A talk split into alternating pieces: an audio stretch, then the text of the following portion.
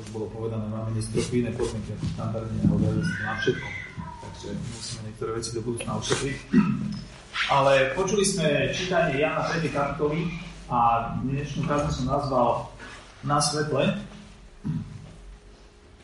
A ak si pozriete dovolenkové propagačné materiály, tak alebo nejaké obrázky, tak všade sú krásne obrázky plné slnka, či už mora, prírody, alebo pekných hotelov, bazénov, ale všade svieti. Nestretol som nejakú propagačnú vec, nejaké cestovky, kde by reklamovali naše pochmúrne počasie, alebo tam pane toľko zrážok v tom týždni, keď tam budete a tak ďalej. Proste, to sa nereklamuje. My chceme slnko, príjemno, lebo tam je tu dobre. A dokonca aj keď hovoríme o noci, že má svoje čaro, tak to väčšinou súvisí práve so svetlom. So svetlom oblohy, so svetlom mesta, nasvietených pamiatok, možno architektonických skvostov, so svetlom kultúry alebo večernej zábavy, romantické reštaurácie, sviečok, ohňostroja, či dokonca v prípade polárnej noci to súvisí s čarom polárnej žiary. Vo svetle je krása a požehnanie. My milujeme svetlo. V skutočnosti sme stvorení pre svetlo a naše srdce sa k tomu ťahá. Je asi len veľmi málo z nás, ktorí, keď uvažujú o dobre strávenom čase alebo dovolenke, tak si ju predstavujú v prostredí tmy alebo zastretého slnka.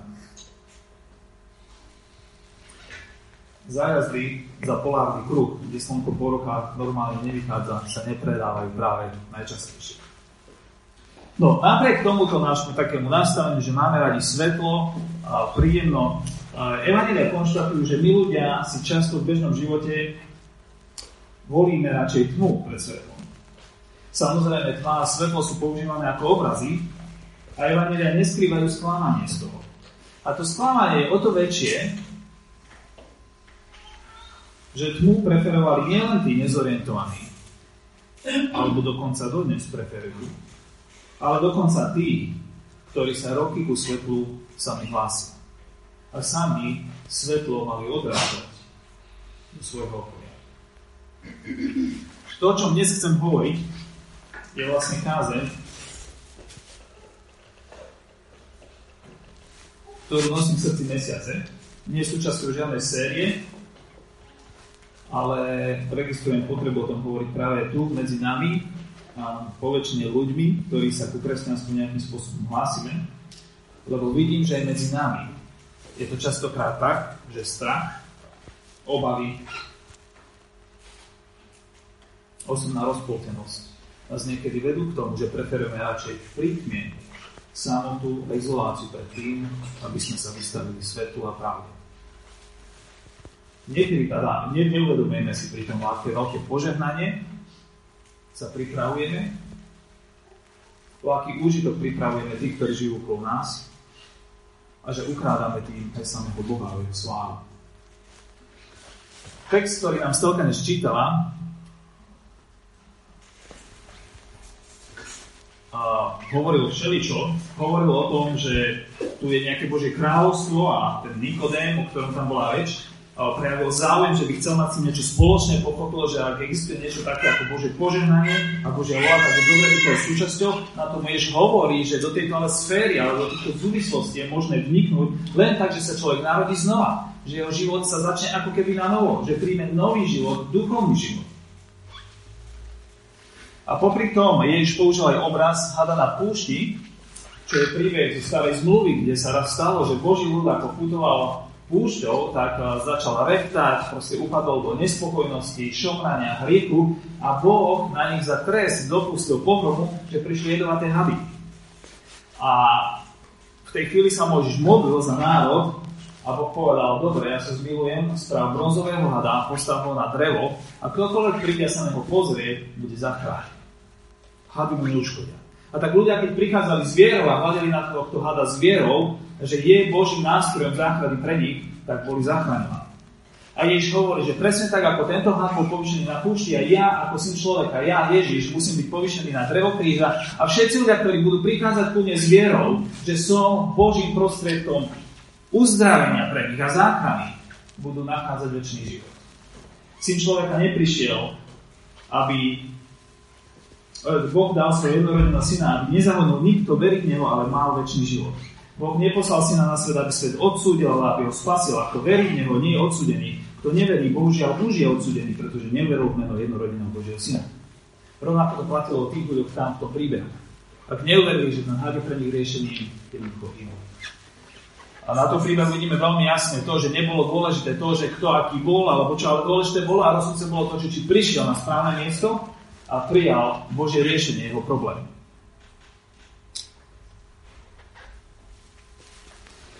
Verše, pri ktorých však strávime najviac času, sú práve tieto tri z daného odseku poslane. Súd je v tom, že svetlo prišlo na svet, ale ľudia väčšmi milovali tmu než svetlo, lebo ich skutky boli zlé. Súd je možné definovať rôznym spôsobom a je o ňom hovoriť o viacerých aspektoch, ale jeden z tých spôsobov je to, že je to definitívne potvrdenie nejakého negatívneho stavu.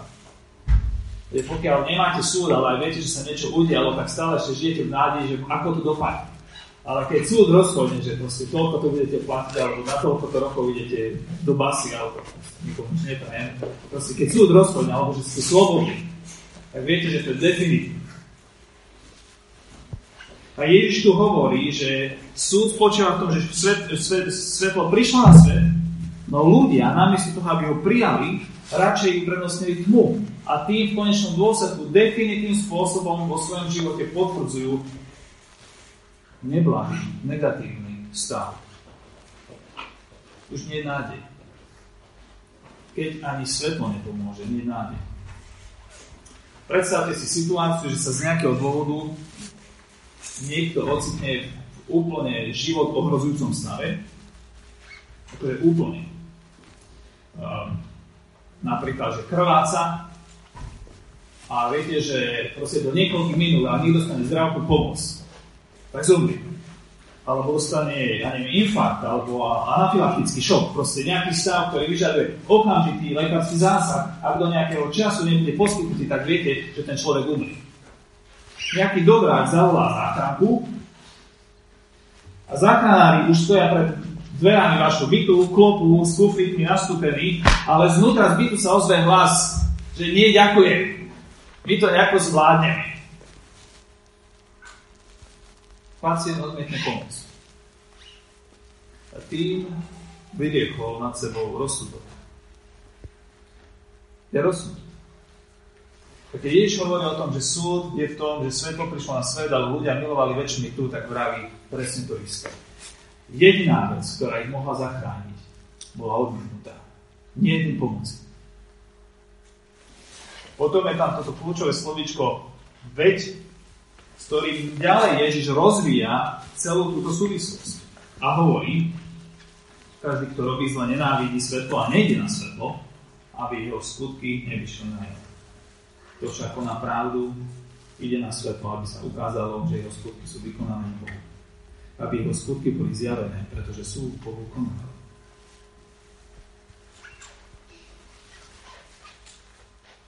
Máme tu dva typy ľudí, dva svety, a dve motivácie. Dva typy ľudí, dva svety a dve motivácie. Dva typy ľudí. Každý, kto robí zle. Je opis jednej skupiny ľudí. Druhý typ človeka alebo ľudí sú, kto však koná pravdu. Tieto skupiny alebo typy sú zadefinované podľa toho, čo robia. A treba povedať, že zle robiť v tomto kontexte neznamená, že títo ľudia robia najhoršie možné kriminálne činy, ktoré si vieme predstaviť. V skutočnosti to grecké slovo zle, ktoré je použité, znamená, citujem slovník, robiť veci bežne, povrchne, nepozorne, lahostajne, priemerne, obyčajne, premenlivo, neadekvátne, bezcenne. A preto odôvodnenom slova zmysle pokazenie a zle. Nedostatočne. Tu je reč o ľuďoch, ktorí možno nie sú najhorší na svete, ale ktorí jednoducho žijú neuvedomelo a povrchne, neadekvátne. Sú to obyčajní ľudia. Obyčajní. Naproti tomu je tu druhá skupina ľudí, ktorí sú nazvaní, že konajú pravdu. Opäť treba povedať, že toto neznamená, že títo ľudia nemajú chyby, nedopúšťajú sa omylov, nepodliehajú ľudským pokušeniam, nemajú svoje neresti, všetko zvládajú a všetko vedia. Aj toto sú v istom zmysle obyčajní ľudia. No to, čo ich charakterizuje, je, že hľadajú pravdu. Sú otvorení pravde, registrujú Boha, vnímajú, to je Ježiš a chcú žiť v súlade s pravdou, aj keď okolnosti tomu možno nie sú práve na, na, na priazne. Aj keď niečo zbadrú, neváhajú to priznať. A hľadajú spone správu aj prostred svojich vlastných chýb. Sú to ľudia, ktorí sa neboja toho, že im Boh alebo nejaký človek povie, že niečo nie je v poriadku. Lebo ak niečo nie je v ich živote v poriadku, sú prví, ktorí to chcú vedieť. A teda kontrast medzi týmito dvoma skupinami tak povedať, s obyčajnými ľuďmi nie je v tom, že jedni sú nemravníci a druhí bezchybní. Jedni neschopní a druhí extrémne šikovní. Jadro rozdielu medzi týmito dvoma skupinami je to, že jedni žijú nepravdivo a druhý pravdivo. Že jedni upresnosujú pohodlnosť a povrchnosť a druhí sú odhodlaní hľadať pravdu, aj to bolí, aj nebolí. A tu prichádzame k tomu, že primárny človek, primárny problém človeka, ktorý Biblia nazýva hriechom, nie je hlavne v tom, že hriech spôsobuje bolesť. Áno, on ubližuje ničí nás aj druhých. Ale boli niekedy aj pravda. Asi nie som sám, ku komu prišiel niekto známy a povedal mu, že mu páchne z Dodnes si pamätám, ako som bol taký chlapec, možno ako tu David, alebo chalani moji, bol som v škole a prišiel po mne spolužiak a povedal mi veľmi a, nevyberavým spôsobom, tak napriamo, to nemôžem ani citovať, že mi proste pákne z. Bolo to naposledy, čo som išiel do školy s neumytými zubami. Dnes si to pamätá. Aj pravda boli. Hlavný problém hriechu je v tom, že, že nie je pravdivý nevychádza z pravdy, nie je v súlade s pravdou a nesmeruje k pravde. A preto je zlý a deštrukčný, pretože nie je pravdivý spôsob, je to, že ničí a že v končnom dôsledku naozaj aj bolí. Oddeluje nás od reality ako také, od Boha, od druhých a dokonca od nás samých. A tým privádza smrť do našich životov.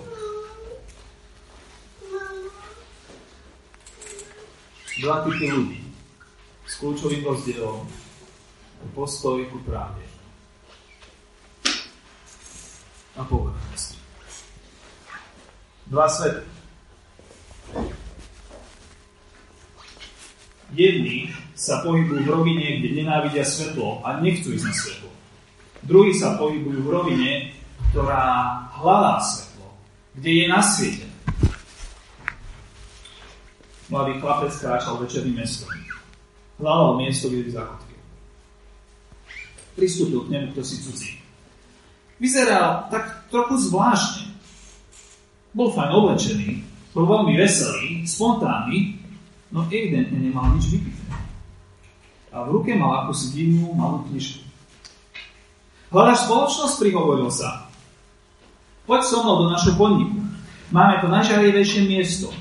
Je tam kopa ľudí. Sú všelijakí, ale z nikto z nich sa nič nedá. Poznáme sa takí, ako naozaj sme.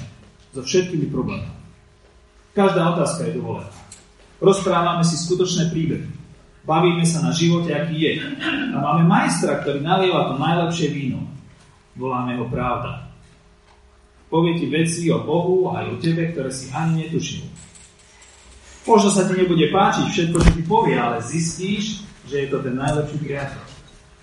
Nebude sa ti chcieť ísť od jeho stola preč.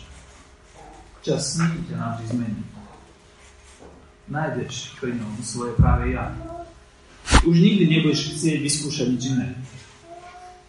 No na jedno ťa musím upozorniť. Pri ňom sa nedá nič zakryť. On je všetko. Nič zahrazil mladíka. Nič. Odpovedal mu pokojujúci. Ale prečo by si vôbec niečo zakrýval? Vravel som ti, že u nás sa nikto na nič nehrá. Všetci máme problémy, ale pravda ti s nimi môže pomôcť. Poď, uvidíš, bude to fajn. Je to na začiatok ťažké, budeš sa cítiť divne, ale treba to prehodnúť, vstúpiť do toho pochody sa môžeš uvoľniť a na druhý deň sa budeš s nami smiať. Ako mladý premyšľal, či príjme pozvanie, začula ich okolo idúca pani v čiernom. Uklepala chlapca po pleci a hovorí. Kašli na ňo. Nevidíš, je trápny? To sú tí idealisti. Z ich svetla ťa budú bolieť oči. A z ich rečí ťa budú bolieť uši. V každej miestnosti u nich svieti. Nemajú ani kúsok intimča, kde by si sa schoval. Ja nevládzem prechádzať ani po ich oknách. A vytešujú sa tam na takých triviálnostiach, že by si neveril. Poď radšej so mnou. Ku nám. U nás ti nikto nebude hovoriť, kým si, alebo kým máš byť. Ty sám si vyberieš, kým chceš byť. Môžeš byť čímkoľvek. Úplne čímkoľvek. U nás máš možnosti neobmedzené. Budeš, kým si vyberieš a môžeš robiť, čo len chceš. Pre každú činnosť máme svoje miesto. O, o tom rozhoduješ len ty sám. Nikto sa ťa nebude na nič pýtať, nič skúmať, nikto ti nebude dávať otázky, ktoré nechceš počuť. Nebudeme sa ťa pýtať na veci, ktoré nemáš rád. Každému ukážeš len toľko, koľko sám chceš a ako chceš. V každej miestnosti, dokonca pri každom stole môžeš byť niekým celkom iným. Podľa potreby. Budeš naozaj slobodný. Nikomu to nebude prekážať. Všetci to tak robíme. Musíme byť predsa priatelia. Zábava potom frčí v plnom prúde. Našimi hlavnými zabavačmi sú dve, dve dievčence. Voláme ich nezávislosť a pretláta. Trénuje ich stará pani Pícha. O tej si možno už počul. Je v celku obľúbená. Ak sa ti nebude páčiť, vždy môžeš odísť. Len východ ti nikto z nás neukáže a sám vlastne nájdeš. Zašobrala popod fúzy, pani tma.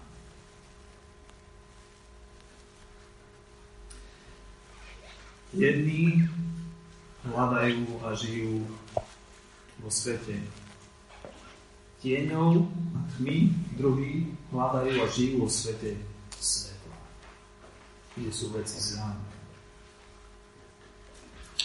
Svetlo v Biblii samozrejme sa používa rôznym spôsobom. Môžeme povedať, že je to vec, ktorú vidíme a vďaka ktorej vidíme všetko to ostatné. Keď zapnete svetlo v miestnosti, nielen to, že lampa svieti, ale vďaka tomu, že lampa svieti, vidíte všetko ostatné. A svetlo je používa Biblia v tomto všeobecnom zmysle, ale v tomto konkrétnom kontexte sa nedá odignorovať to, že svetlom, ktoré prichádza na svet, je sám Ježiš Kristus. Jeho osoba a zjavenie Bože, ktoré v ňom je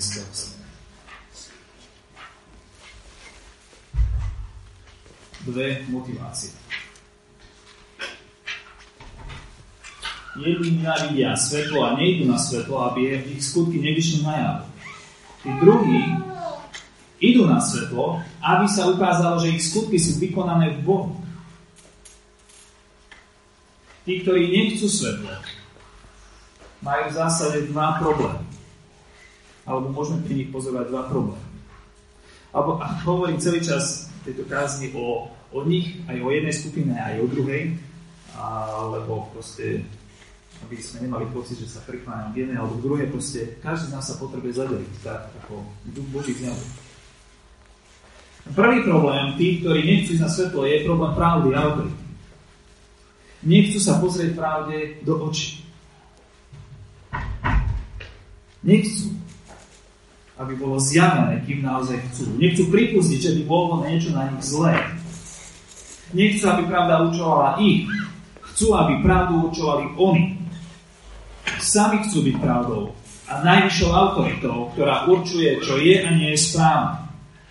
A z tohto dôvodu niekedy dnes pozrieme, že mnohí ľudia idú na verejnosť s vecami, ktoré by sme možno predtým považovali za nesprávne a zažívajú v tom oslobodne, lebo veria, že áno, my definujeme pravdu.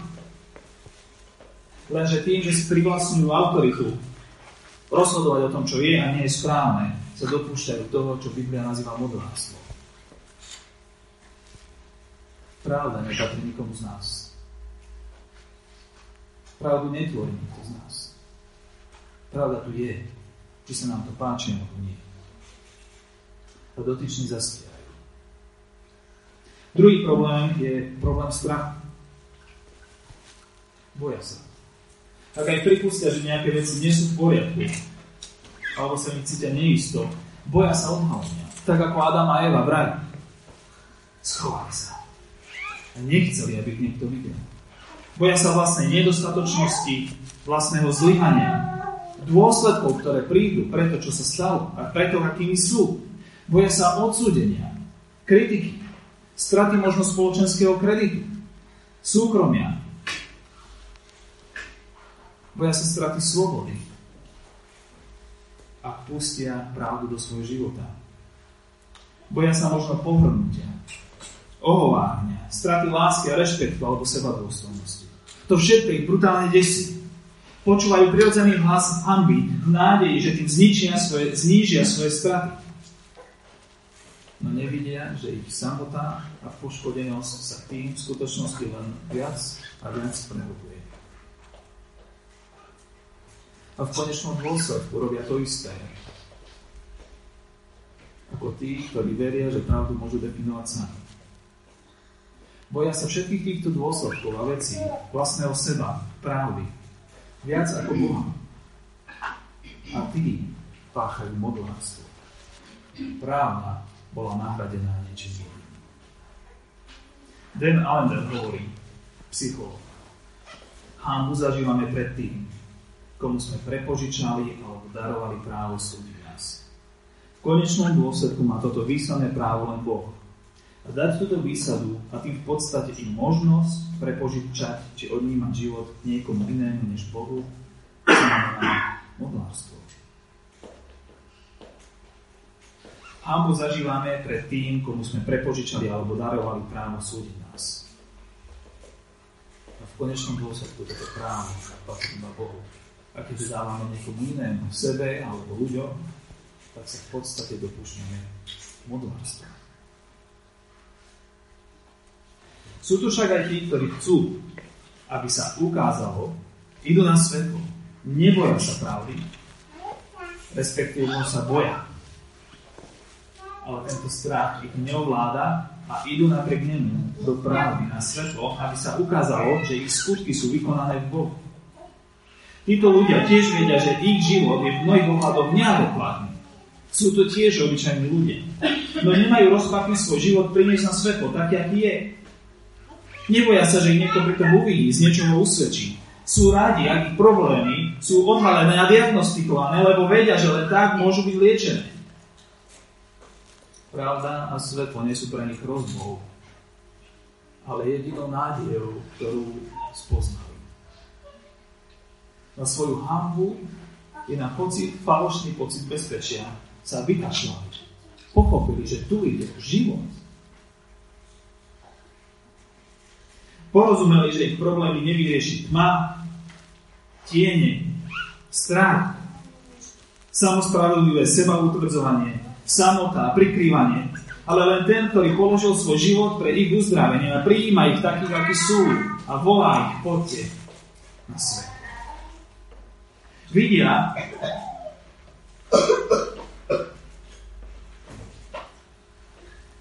že nie je možné prichádzať k svetlu bez toho, aby boli sami nasvietení, spoznaní.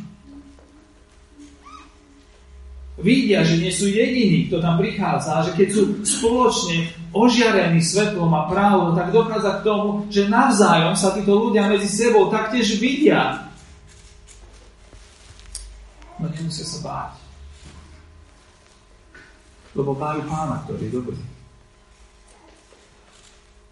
Tajomstva sa pri tomto svete rozplývajú Božej lásky, vo Božej láske. A nevadí to.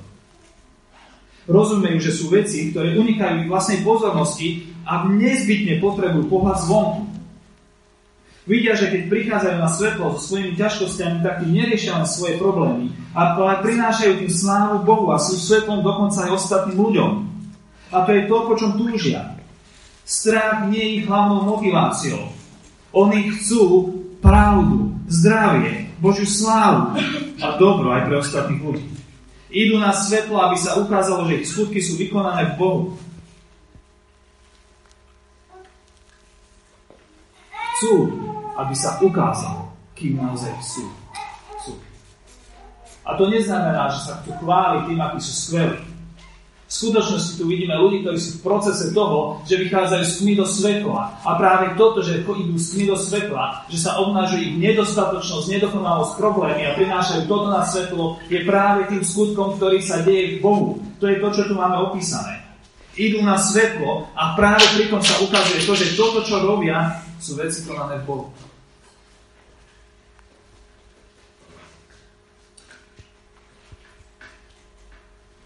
budem na osobný.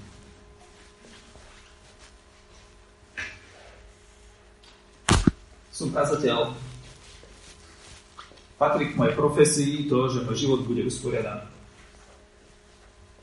Keby nebol, mal by som problém, pravde by som musel, pravde by som musel zmeniť zamestnanie a staršostu by musel dať výpoveď. Ak je niekto, kto by si nemal dovoliť prejavať slabosť a problémy, tak mám pocit, že ja patrím k tým ľuďom. No napriek tomu, vždy, keď som sa ocitol v skutočných problémoch, v skutočnej slabosti, v skutočnom pokušení, a vo veciach, s som si nevedel nejaký čas dať rady, som si uvedomil, že mojou jedinou nádej je to, že tie veci prinesiem na svetlo. Vedenie tohto zboru bolo veľmi presne informované o tom, že bola fáza v mojom živote, keď sa v mojom okolí objavila žena, ktorá pre mňa predstavovala hrozbu. Vedenie tohto zboru je veľmi dobré o tom, že bola fáza, nie krátka, kedy som absolútne nezvládal svoje rodičovstvo. Proste starostlivosť o moje deti. A som im hovoril, pozrite sa, ja fakt nezvládam, ja nevládzem sa dobre starať moje deti, proste, ja, ja, ja to neviem, nemám na to, proste, nejde to. Mám pocit, že ma to diskvalifikuje z môjho úradu. Proste toto nie je ani kresťanské, ako sa niekedy správa. Vedenie tohto zboru vedelo veľmi presne to, keď prišli do môjho života pokušenia pornografie. Vedeli o tom, keď do našho manželstva vstúpila fáza, kde sme proste boli emocionálne vyprahnutí. A naše potreby neboli naklonené. A mali sme sa zle.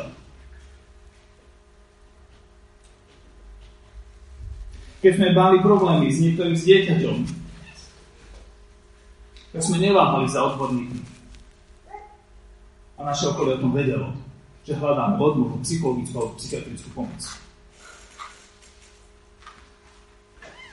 Niekto by si mohol povedať, že odhalím svoje slabosti, strácam kredit. Okrádam sa o slobodu, o bezpečie. Pravda je taká, že presne opak sa udial. Toto je jedinou cestou ku zdraví, priatelia. Ísť na svetlo. Ste tu mnohí, ktorí si držíte tajomstvá a sa bojíte, čo sa stane, keď sa prejaví na verejnosti, kým naozaj ste. Ten strach je veľký.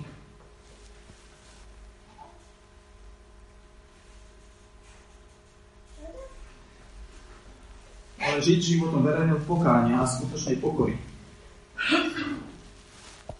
nie je jediná možná cesta života.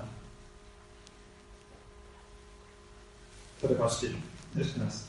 Žiť životom verejného pokáňa a skutočný pokoj nie je jedna z možností, ako prežiť tento život. Ak to, čo Ježiš hovorí, je pravda, tak to znamená, že je to jediná možná cesta, ako vôbec žiť. A títo ľudia, ktorí idú na svetlo, rozumejú tomu, že práve to je skutok Boží, že prinášame na svetlo svoju slabosť a nedostatočnosť. Nie svoje skvosti a tí veci, ktoré ste sa chválili. Nie svoju tmu a temnotu, ktorá je v našich srdciach. Prinášame na svetlo, aby sme boli uzdravení. A nechceme žiť v rozpakoch a strachu z toho, že niekto sa niečo dozvie. My chceme žiť v pravde. Títo ľudia už nie sú posanutí sebou. Nie je pre nich rozhodujúce, čo si oni budú druhý myslieť. Či ich budú mať za schopných alebo neschopných, múdrych alebo hlúpych, zdravých alebo na kosť chorých. Či ich pochvália alebo skritizujú. Pravda je taká, že všetci sme chorí.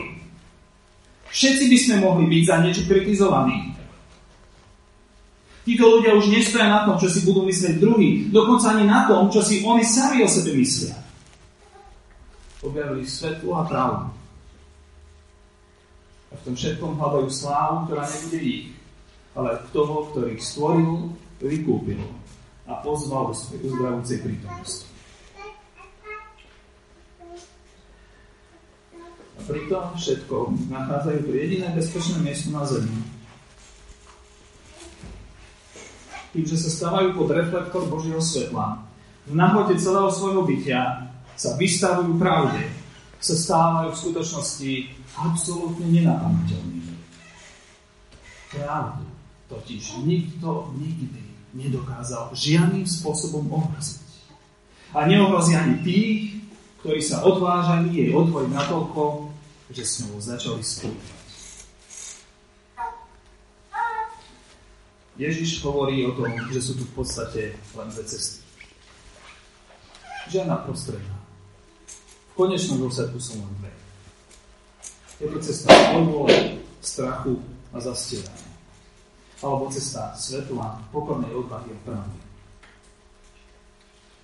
Tá prvá vedie k smrti. Tá druhá je cestou života. A Ježiš nás pozýva k tomu, aby sme vstúpili do svetla, ktorý je on sám. Desivé? Áno. Ale tá druhá možnosť je ešte horšia. Ak čítate v zjavení opis ľudí, ktorí sú v konečnom dôsledku odsúdení a skončia zle, tak viete, čo je prvá charakteristika, či prvé označenie, že kto tam je? Nejaký návrh? Môžu si boli klamári, alebo proste nejakí nemravníci. Prví ľudia, ktorí sú menovaní ako tí, ktorí sú odsúdení, beznádejne stratení, sú zbavovci. Ľudia, ktorí sa poddali svojim vlastným strachu. A tu o tom Ježiš hovorí. Svetlá pravda neprišli odsúdiť, ale zachrániť. A v konečnom dôsledku vieš hovorí, poznáte pravdu a pravda. Pravda jediná vás naozaj oslobodí.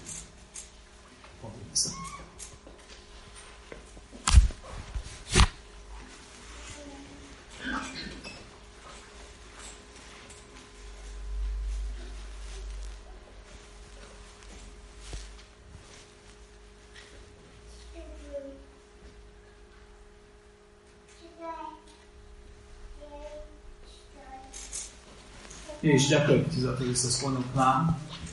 Ďakujeme ti za to, že si nás vyrušil v našom živote a že ani dnes nás necháva žiť v našich predstavách, v našej samote a izolácii. Ďakujeme ti za to, že nás pozývaš na svetlo. Ďakujeme ti za to, že nám slúbuješ, že nás svetlo nás nečaká odsúdenie, ale tvoje prijatie a uzdravenie.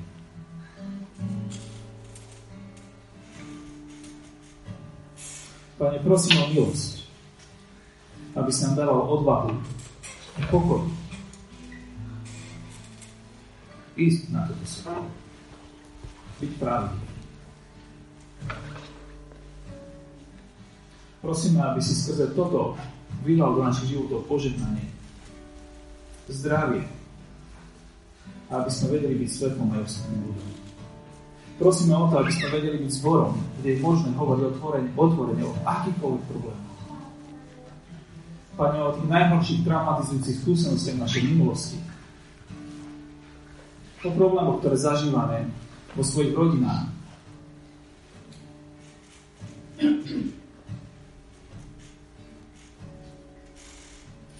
O problémoch, ktoré sa na nás nabali a nikdy sme si ich nevybrali.